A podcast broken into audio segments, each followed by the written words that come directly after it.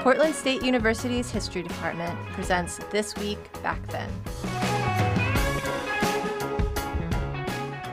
Welcome. I'm Jeanette Butts, and today we're rewinding back to April 4th, 1906, to discuss the conference on women's suffrage that was held here in Portland.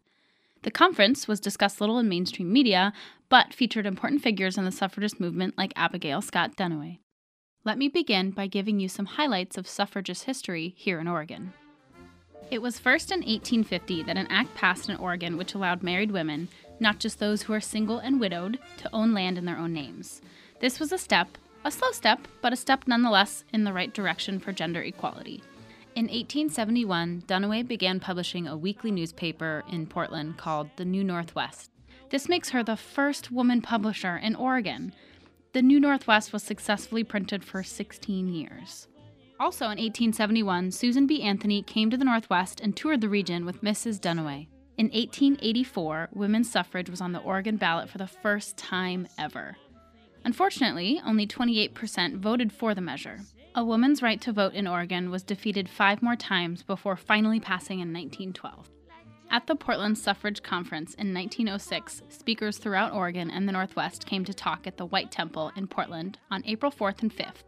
Imagine all that excitement. One of the leading speakers at the conference, Abigail Duniway, was a voice of reason for women everywhere, and she believes strongly in a woman's right to self govern. She wrote many books, articles, she hosted lectures and held rallies, helped write measures, encouraged all gender participation, and was a mother of nine. She was also the first woman to speak before the Oregon State Legislature. Gentlemen of the committee, do you think it possible that an agitation like this can go on and on forever without a victory?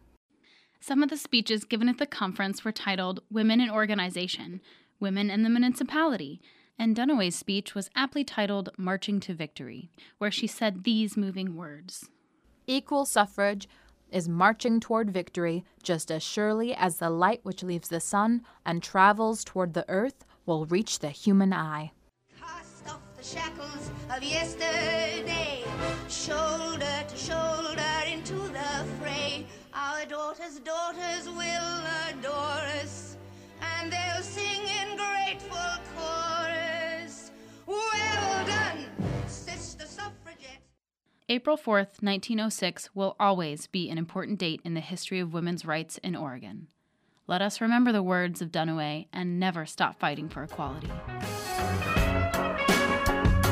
For more on this topic and others, please visit pdx.edu/history.